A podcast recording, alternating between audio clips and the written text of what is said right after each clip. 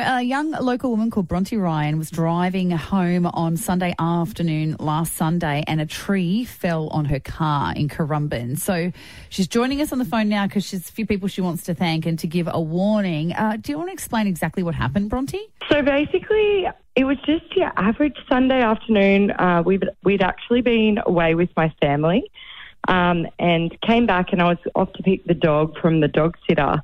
Yeah, was driving in Currumbin Waters um, along Galleon Way, and the rest is a bit of a blur, but a tree fell and smashed the windscreen and all of the uh, bonnet.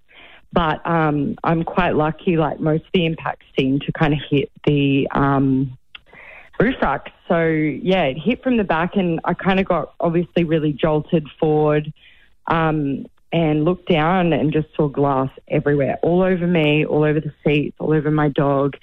And that's my first kind of memory is just looking down and seeing her just literally shaking. The way it fell, because it actually hit from the back um, and fell like fell from from the sky, Ah. hit the back of the car. Well, gum trees are notorious for just dropping. Widowmakers. And, and they are known as what EJ said, the widowmaker, because uh, this sort of thing just randomly happens. They just decide to, to drop. But as you say, a massive branch on a gum tree can be the equivalent of a trunk of a tree. After it happened, Bronte, like, did your car keep going or did it stop the car or did you press the brakes because you were hit? So yeah, I I obviously slammed the brake.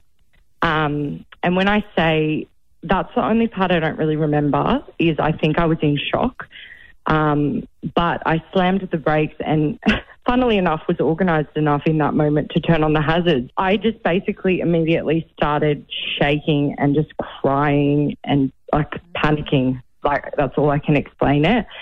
Um, and some cars, I couldn't get out of my my door because the the branches and all of the smashed um, stuff was kind of there. Fortunately, several uh, people stopped and pulled me out and comforted me, took my dog, gave her water, gave me water, and were just like talking to me. And yeah, it was like one of those moments that you just really realize how beautiful people are. And you want to thank those people, but you don't know who they are.